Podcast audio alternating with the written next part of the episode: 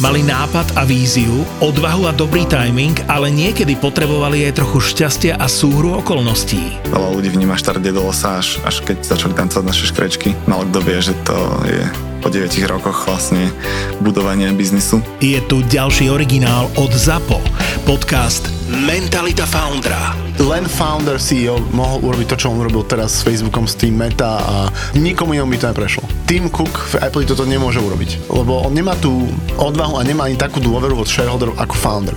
Zakladatelia, foundry, ale aj biznisoví žoldnieri s mentalitou foundra. Ty nie si founder, ty mm-hmm. si tiež akoby len zamestnanec mm-hmm. alebo naherovaný profik. Musím sa zamyslieť nad tým, že si raz niečo vlastnom založiť, lebo ja som tu founder mentalitu vždycky, myslím si, že mal. Biznisové príbehy zakladateľov firiem, ktoré sa stali na Slovensku love brandom a dnes ich poznajú aj vo svete. Príbehy jednorožcov aj žralokov taká malá dušička, alebo skôr sebavedomo, že... Akože mňa asi malú dušičku by nikto neuveril.